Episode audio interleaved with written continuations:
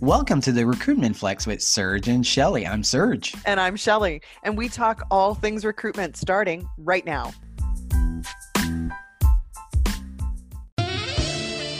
Got the KY and the condoms ready for my summer of love.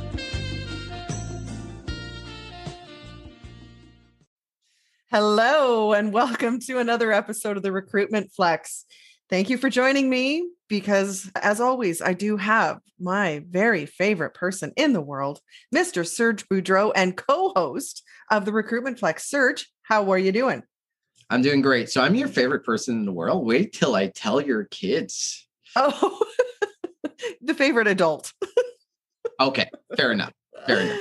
Yes, I always look forward to our times together. What's on the agenda today, Serge? There's tons that we're going to talk about, but first of all, I want to share, I'm going to be away a couple of days this week because it's my 10th year anniversary. I can't believe that I've been married. Congratulations. I can't believe any woman would stay with me 10 years. So we've been together 15 years, married 10 years and 3 kids. Congrats. So this weekend, we are going away. We have the parents-in-law coming to take care of our reckless household of 3 kids under 5 years old. So pity them, but they'll have a blast. Are you kidding? Yeah, we're going to spend 3 days in the mountains. And I don't remember actually the last time that I spent 2 days with my wife since we've had the kids. So I think it's going to be a lot of fun. What's going on in your world? Oh my God. So I guess I have the opposite. I'm out the other side because my 3 kids are grown. So last night I had a very hectic day. I was just going to sit and watch some TV. I go to turn the TV on. The remote won't work. The TV won't turn on. Then it does come on, but I can't access any of the apps. So I'm like, oh, okay, it's just the battery. So I replace the battery in the remote, try it again, nothing. So then I Google what's wrong with my TV, go through all this. This went on, no kidding, for 30 minutes. And then it dawned on me, fuck, is it plugged in? The plug on the back of the TV had come loose. Shelly. And I'm just that emoji, that the hand plant on the forehead. That was me. Oh my God. Did you not try to go turn on the TV like manually just to see if I did, but the actual plug that goes in the back of the TV.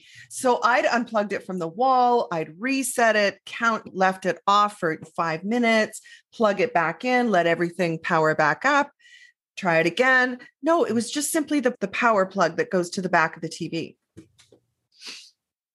Oh my God. I felt like such an idiot. That's pretty common, right? Is it to actually then sit there on Google? I'm on my phone and I'm Googling all these things and it's telling me to hold, the back button down at the same time as the advanced fast forward button. And oh my God. Yeah. Try checking to see if it's plugged in first.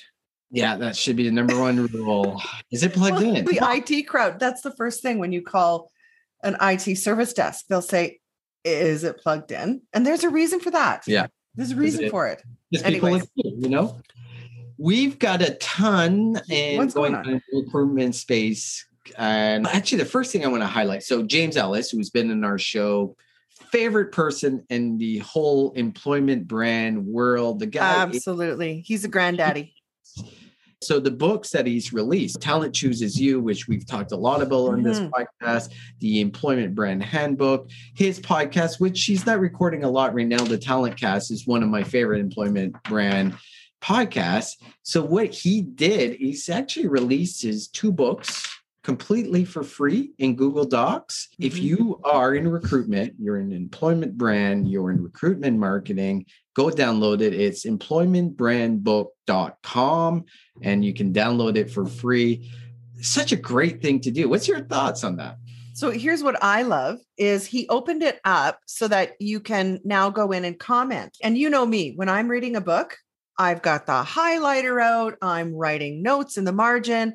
So I can't wait to dive in. Actually, that is what I'm going to do for fun this weekend. Call me a dork, call me a nerd, but I've got that whole book. I can't wait to get in there and see if other people were thinking the same thing when they were reading certain chapters and sections. And like, I got a ton.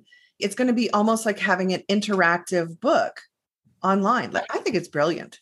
I do. Well, and just the information that's on there, as far as there's, you could go through that book 20 times and get new insight every time you do it. Yeah. So, and James, be entertained every time. Oh my God. He's such a great storyteller. He is. Folks, there's nothing bland about James. Do go listen to our past episodes with James, because they're, to me, the most interesting episodes we've done. And his book is written exactly the same way. You can see his personality come true. So thank you, James. You want to introduce our topics, that what we're going to talk about today? There's always some fun topics. So this week, I want to talk about a couple of things. There's an article that I recently read, and I think is very relevant, is the 7 habits of great recruiters. We'll go through the 7. I think we'll deep dive on a couple of key points. Some of it is, it's very straightforward. Good. The next element is what recruiters lose in a remote work future without an office. So are there things that are disadvantage of not being in the office? This article that I read is more based to staffing, but I think it's can be for staffing and corporate. And then the last topic is, so there's this great Recruiter Nation survey done by JobVite that was done in 2020. And there's going to be so many topics that we'll talk about that in the coming episodes. But one that you pointed out and I thought was interesting is the usage of LinkedIn. Usage from recruiters is going down. We'll deep dive on that one. Do we want to start with the first topic? Let's start there. So do you want to give everybody a quick overview? What are the 7 habits? Of course I can. Thank you. So the number 1 habit is keep the big picture in mind. The second one is dig deeper. The third one is thinking outside of the box. Fuck, I hate just that term, though. Do you? Continually self-improve. How you nurture a talent community. Track metrics, and be proactive. So nothing earth-shattering in there. But you're speaking for yourself. This seems logical to you, but I think for a lot of recruiters, maybe, especially those are maybe within their first 3 to 5 years, this is gold. I really think so. Which one really stuck out at you? So a lot of them do seem really intuitive to me, but like I said, I've been in recruiting for more than 25 years. I think for me personally, it was tracking metrics. There will be periods of time where you just feel like you're on a hamster wheel, right? It seems like you're doing everything right, but you're not closing any of your open requisitions or job orders, depending if you're corporate or agency. Tracking metrics for me was my concrete way of knowing that I was moving in the right direction. What I was most proud of is when I saw myself go, like in the agency world, I went from a 7 to 1, that is referrals to hire. And then when I made it to 5 to 1 and then 3 to 1, and I pretty much the rest of my career stayed at 3 to 1. That to me was a real milestone. You're not competing with anyone else. So for me, I knew that was one of my personal goals. So tracking metrics for me has always been important for me to know that I'm getting better at my craft and what I do. So you think recruiters should be tracking their own metrics, not worried about what the business is measuring, but having your own metrics that are a guiding light if you're successful or not? Yes. So I think if you are tracking metrics, it will naturally flow into the corporate objective. I don't know any company that would find fault in you tracking your own personal metrics. Like all of it contributes so long as you're doing it in order to improve, which is the whole idea. Why would you track it if it wasn't to get better? So personally yourself, if you're tracking your own metrics, you're a recruiter, what would you track? Like I said, for me, it was how many referrals it takes to make a hire. That's where I'd start, certainly. Oh. And my days to hire in the staffing agency world, days to hire, that to me is a measure of have I developed a relationship with this person? And then the other thing that we talked about recently was declined offer stats. Yep. I think those are all good metrics. And honestly, I've never heard of a recruiter tracking their own individual metrics, but I think it's phenomenal. But all the metrics you mentioned are lagging. What do you think about leading metrics as far as how many candidates you've talked to, those types of metrics? Do you think those are important as well? Clarify a little more. Do you mean as a staffing agency person? Staffing or corporate? Everything you mentioned, your days to hire, those are all lagging. So they're all based on results compared to leading metrics are items that how many candidates have I reached out to, and that, how that correlates to how many hires. Like, I think in activity, basically, do you measure any of those activities? So I saw them as one and the same, really, because I don't think you can have one without the other, meaning like my referral stats improved because I was talking to the right people and I had developed relationships with the right people, whether or not I could work with them and place them today or not. So tell me, which of those stood out to you, Serge? I think there was two key ones. And so continually self-improve. I think a challenge in the recruitment space is we get used to doing one thing and we really don't evolve from what's made us successful. Maybe 10, 15, 20 years ago, we have the same approach. And this is where the skill set for recruitment has changed pretty dramatically. And the whole market has changed. So if you are not aware of how recruitment marketing works, there's fantastic courses you can take on candidate attraction, what's the right marketing message, improving skills outside of recruitment as far as negotiating, also improving your sales skills. Those are all elements that you should always continually self-improve. One of the elements that makes an average recruiter to a great recruiters are the ones that are always improved, always on top of things. Like Tim Sackett says, He does a demo every week with HR tech providers, and he gets learnings from what's happening in the market. There's so many free resources as a recruiter that you can go out there and get, that there's no excuse of continually self-improving. The other element was nurture your talent community. So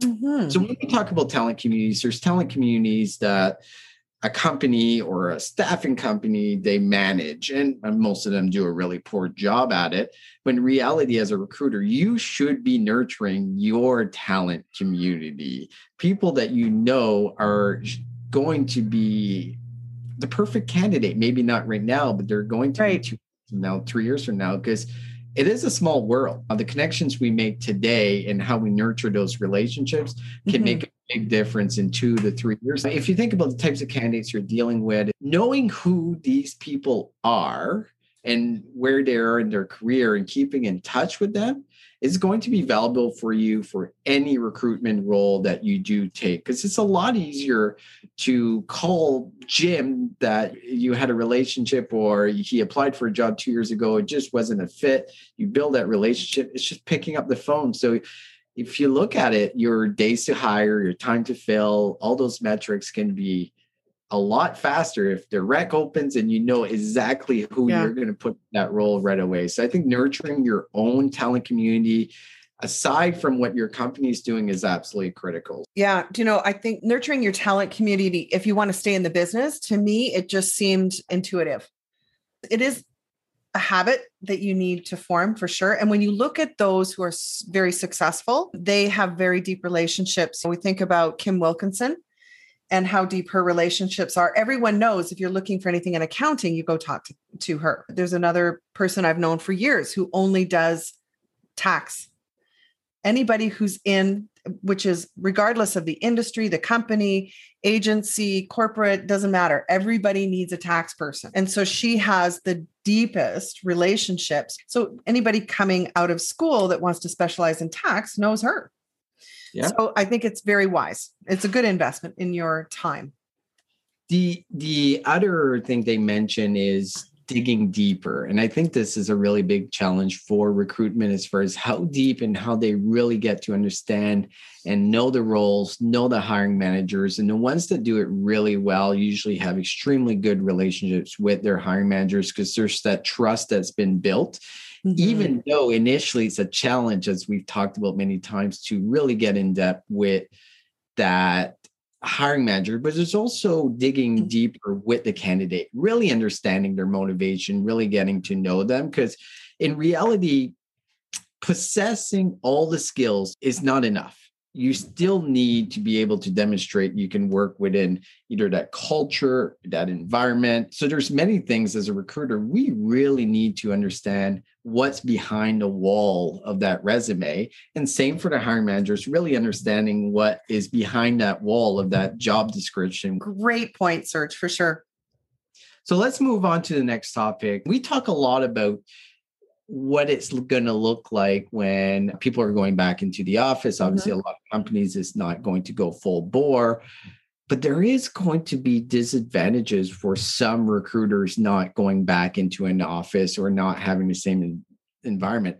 Before I go into the key points, do you agree or disagree? Is there a disadvantage of a recruiter not working in an office? So I would say for those that are just in their first 5 years, I can definitely see the huge advantage for being surrounded by a group of people. I even think about myself. I learned more from listening to someone else on the phone, talking to a candidate, or on the phone talking to a hiring manager than I could have done had I read the book or the how-to guide or went to a training session. So it depends on the type of learner that you are, but certainly for me, it was really important. That's the type of learner that I am. I pick up on the nuances. I would pick up on body language. I pick up on pauses when someone's speaking or responding. So that being said, I think the more experienced you are, the more likely you're not going to need that. Now, if I owned a staffing agency, I would want my senior people to be in the office because that's how you share your knowledge. A couple of disadvantages they mentioned as far as not being in the office and having your team work from home. One of them was building relationships through informal exchanges. We all know about the water cooler talk. We all know about those types of conversations that we have at the kitchen. We meet someone in the hall. You do lose that in some ways. If you're doing it from home, you just have to be more proactive in making sure that you're on top of that. You're trying to create those relationships, and a little bit more deliberate is the right word to say. I agree. That is a disadvantage, but it's not one that you can't overcome. You just mentioned this one, learning by osmosis. So actually seeing people doing it and seeing people that are very successful. So say you're senior recruiting at a staffing firm, they've got the conversation down pat. They have the questions down pat. They know how to react to different situations. So definitely a disadvantage if you're earlier in your career. You mentioned it, and I want to dig in a little bit deeper. So for those junior recruiters, they're going in a situation that they're not going back to the office or it's going to be very fluid. What advice would you give a junior recruiter that's not going to have that opportunity to really learn by osmosis? You just touched on it, Serge. If I were in their shoes, I would be very intentional. You need to be the one to reach out and ask to have get to know you meetings. I had this flashback when you talked about water cooler talk. And I remember in the corporate world thinking, what a waste of fucking time that was. Like, I really don't care if your potty training isn't going well. Honestly, I don't fucking want to hear it. I'm there to work. I'm on my way to a meeting. I stopped by to grab a coffee. And I didn't find a lot of value in that. Now, on the other hand, building relationships in other parts of the organization and people on your team, that means you proactively reach out to them and ask, hey, can we do a 20-minute get to know you? And I think HR plays a role in helping jumpstart that as part of their onboarding, meaning maybe the first 2 years in your career. If you're really going to bring in new talent and train them up, the trade-off for hiring them, obviously at a lower salary, is the fact that you're obligated to train them if you want them to be effective. So I think there are a lot of tools that HR can provide to new hires. And it's not just recruiters. I think it's hiring anybody who's within their first 2-3 years in the professional world.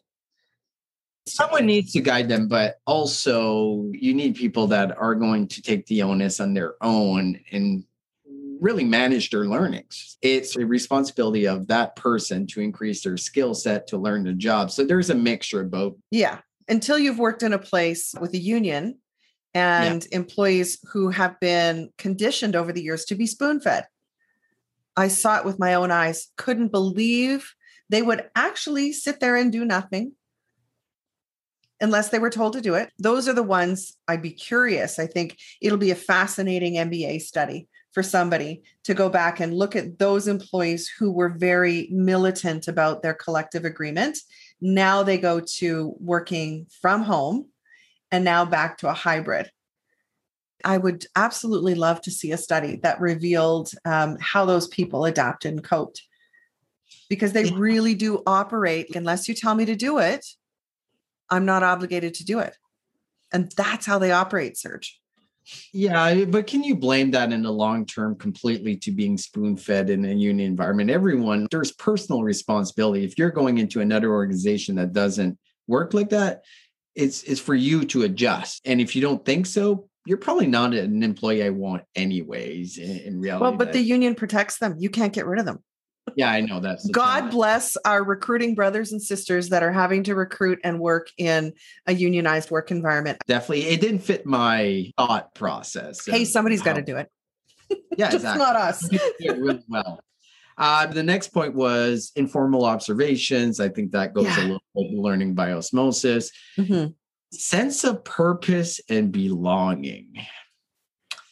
Do you think that you can have a sense of purpose and belonging working in a hybrid or work from home model? Of course I do. And I know you and I are cut from the same material on that topic, because I do feel like I belong. I feel like I belong with 23 different corporate cultures and the clients that I work with. And however, I think we also need to acknowledge that not everybody's like us. There are a lot of people that really need to be around other people in the flesh, like other humans, because that's what energizes them. Those were always the people from last March until present day. My biggest worry was for those who really need that energy of being around other people, or otherwise known as extroverts. Like a true extrovert gets their energy from being around others, whereas I'm more, believe it or not, an introvert.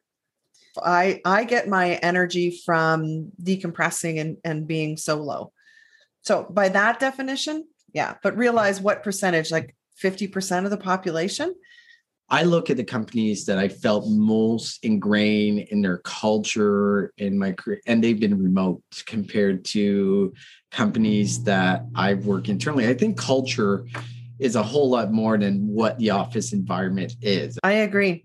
What is the culture? Is the company successful? Are they treating you right? Are they giving you all the tools to be successful? And I think a perfect example is when I worked at Indeed, I was remote. And so we had offices. And one of the elements they wanted to make sure that remote workers felt part of the culture. In the office, you would basically literally have a fridge and every snack you could ever imagine. It was a wall of fridge of every possible drink. So working remotely, you wouldn't have access to that. So what they started doing is every month they would send you a full grab bag of all these different treats, snacks, drinks. Wow. So they did that to basically make sure that people at home didn't feel any different from the people working in the office, which I thought was great. I thought as far as building a culture and building, mixing that work from home and working that office culture, it's a way to do it. Make everyone feel inclusive and part of that culture itself. So yeah. The other thing you just touched on though, Serge, I think the greatest part of this equation is your boss, whoever you're reporting to. Like, it's not managing somebody remotely does not mean you're babysitting them. No, it means that as their leader, you ensure that they're not at a disadvantage. I think the difference is made by who you're reporting to.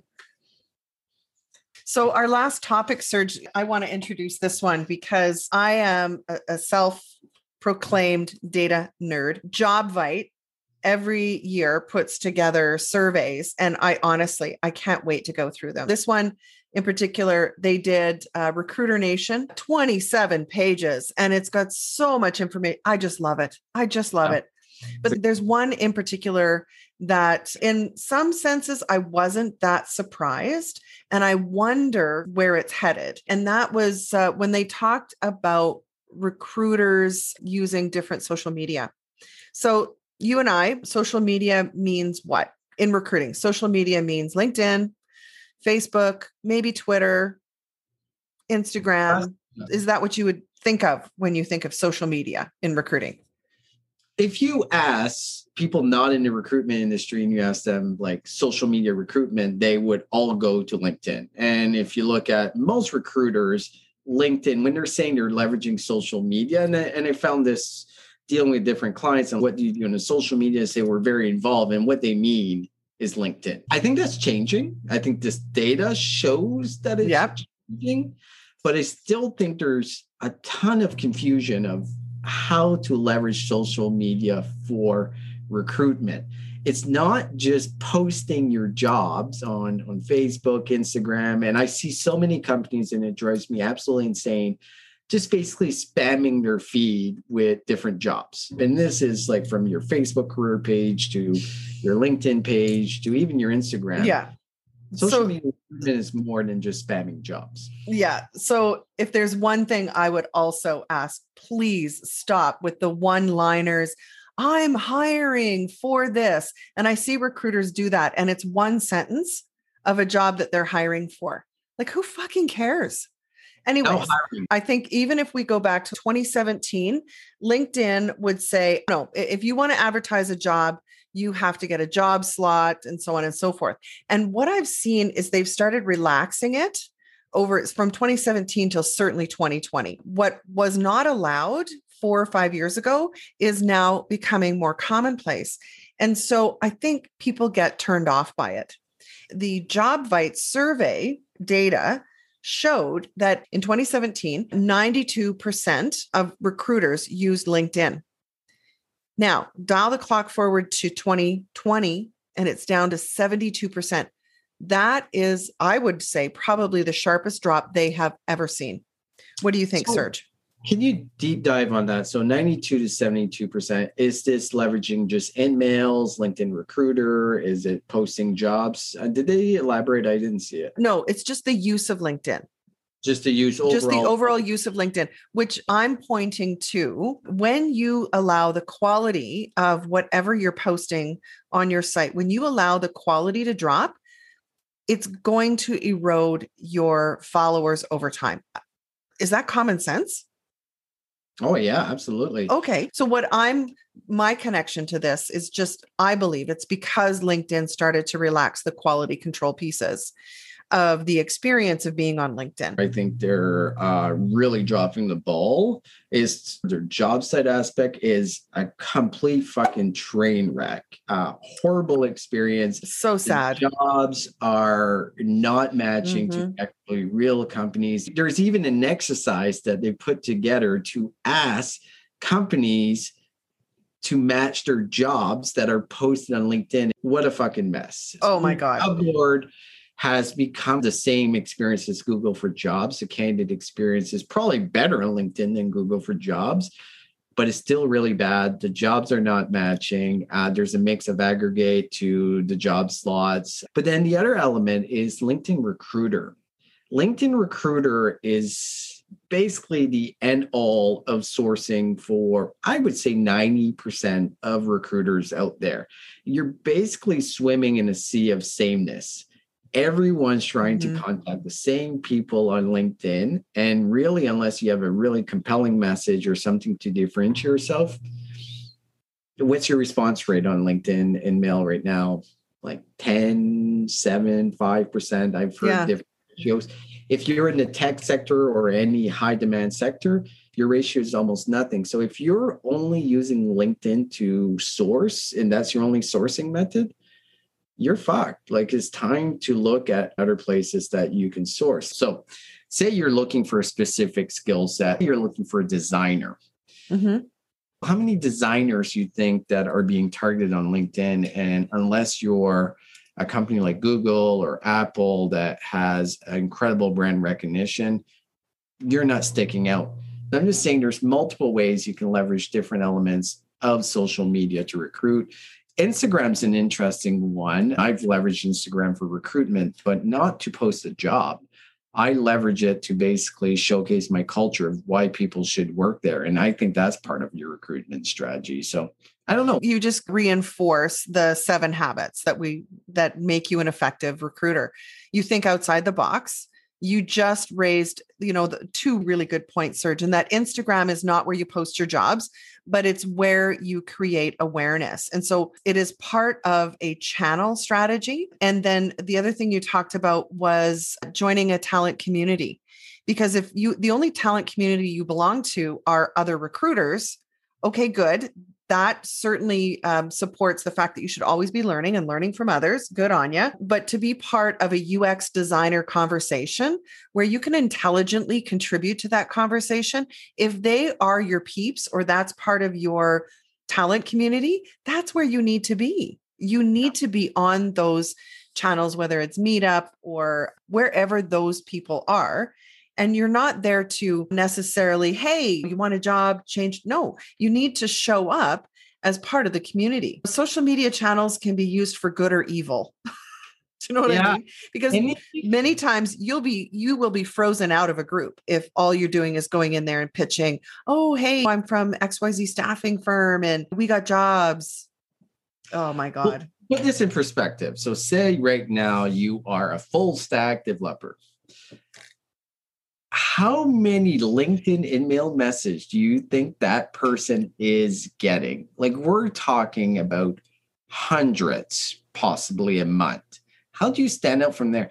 These people are avoiding LinkedIn because they're getting spam by so many uninformed recruiters who their message are very bland. Most of the time, they even screw up the name of their company. Like, I've seen so many examples. I think Katrina Collier has like 100 examples of her book of how we screw up approaching candidates on LinkedIn. Why not find other places where these people are, they're engaged, build that relationship, and you're ready to go at that particular point when you have a role that's a good fit for that particular person. Same for designers. So LinkedIn in mail is for highly sought roles. They're just, those people are not on LinkedIn. They might have a profile, but they're checking it once or twice a month. And that's hard for us recruiters to understand that, because we friggin' live in LinkedIn. Like, I probably check LinkedIn 10 times a day. Really? Yeah. Oh my God. Well, I've always got LinkedIn open, but I guess quite honestly, I'm probably the same. I've never sat there and counted how many times I look at it. If someone were to message me, but we're in the business. We are in the business. LinkedIn, as in terms of a social media channel, absolutely. Do I use it to recruit though? No. I use it truly as a social media channel. Well, I use it for both. So when I say I use it for recruiting, I use it for research. I use it to get a sense of who that person is and trying to find who potentially could be a fit for a role. So I can't say I don't leverage LinkedIn for recruiting in any way. Do I send out a message on LinkedIn Recruiter? Not a whole lot. I try to find a way to get as much info. If you do your research, one aspect is looking at their LinkedIn profile. If they're a full stack developer, you're looking at their GitHub profiles. You're looking at Stack Overflow. If they're a designer, you're on Dribbble, you're on Behance. So when you're reaching out to them, you need to be able to communicate that you understand who they are and why they should be a fit for your role. So we are going to talk a lot more about that survey. Social media recruitment is still one aspect that maybe confuses me, because talking to different recruiters, there's different mentalities of how social media is used to recruiting. And if you talk to people not in recruiting or hiring managers, they just want to share their job. In reality, the visibility on sharing a job on LinkedIn is almost none. Like, you'll get one like, maybe 50 views, even if your network is 5,000 connections on LinkedIn. People just don't share it. It just doesn't get the activity that LinkedIn loves in their algorithm. So you're just wasting your time, in my opinion. But I agree. And I think that's why the survey data showed that it's dropped to 72%, where it was at 92%, intending to use LinkedIn as a recruiting tool. Do you think LinkedIn long-term is in trouble? I do. And I said the same thing about Workopolis. When they stop innovating and they stop investing in their technology and in their tools and in their product, because they really haven't done anything of real significance for the recruitment community, we keep waiting that Microsoft is actually going to announce they'll do something with it. Well, they're doing a lot on the content play side of it. And they've really opened that up to basically for content providers, people, leaders. They've done a really good job on that end. But in reality, there's nothing on the recruitment side in 5 years that's interesting. It's too valuable to do nothing with. And because they're owned by Microsoft, my assumption is that they're pretty smart cookies over there. They're going to do something with it, but it's probably not what we expected. Well, following the money. In reality, we all know this space. There's tons of investment, but in reality, in the grand scope of things, HR and recruitment is very small portion of where potentially their revenue would come from. I'm looking at sales, I'm looking at marketing, and I think that's where they're trying to shift, basically to drive the revenue to keep that growth that they're on. But they have a really unique opportunity with Microsoft. So think about just the synergies between Microsoft and LinkedIn and being just the central place of work, because you've got Microsoft. But we've been saying, everybody's been saying that, the synergy, since Microsoft bought them, but they haven't done a fucking thing with it. Sure. What have they actually done? There was such hope. And even now we're still hanging on by a hope and a prayer that they're actually going to do something really innovative with it. I'm just so disappointed. So will they survive? Nah, I don't know. I think in the long run, it will become passé eventually, if it hasn't already. Hey, do you know what's become very passé really quickly? Clubhouse. Yes. So Clubhouse. Certainly in North America. I think in Europe, it's still, there's a different audience there. Just your new subscribers is down dramatically month over month, which is not the trend, any social media. Which is why we have a podcast. Yeah, exactly. Well, and honestly, I've tried a couple times too, and I'm like, this is not my cup of tea. I don't get it. So I think Clubhouse will be dead really quickly. I don't think it will exist in a year from now. I think the podcast format, even though in some ways feels antiquated to some people, but you think about it, and there's 800,000 podcasts on Apple Podcasts, 800,000 podcasts are there. The biggest challenge is a lot of them stop after 5 episodes. So yeah. Clubhouse will be dead before LinkedIn. LinkedIn, I'm telling you, they have a long runway. They won't be dead tomorrow. They've got 10 to 15 years to really figure it out. I don't hate Microsoft. I just hate the Microsoft suite. I hate Microsoft Teams. I just think there's so many better tools out there than leveraging those. But that's why I will not work for a corporate company that leverages only Microsoft, because I just can't do it. So I'm that. You're such a snob. Oh my God. Serge, listen, it's been a blast. I hope you and Diana have a wonderful anniversary. Don't talk about the kids. Focus on her. Don't take your eyes off her, Serge. Be a wonderful husband that I know you are, and have a great time.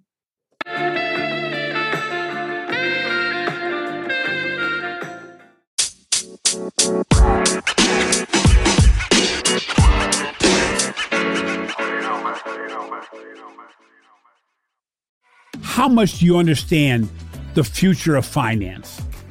I'm Jim Roos, a top 10 banking influencer and host of the podcast Banking Transform, where we dive deeply into the rapidly evolving world of banking and financial technology. Join me as I interview industry experts, thought leaders, and innovators as they unravel the latest banking trends, disruptions, and game-changing technologies reshaping the world of finance. Redefine your understanding of the banking ecosystem. Subscribe now to Banking Transform, available wherever you get your podcast and now available on YouTube.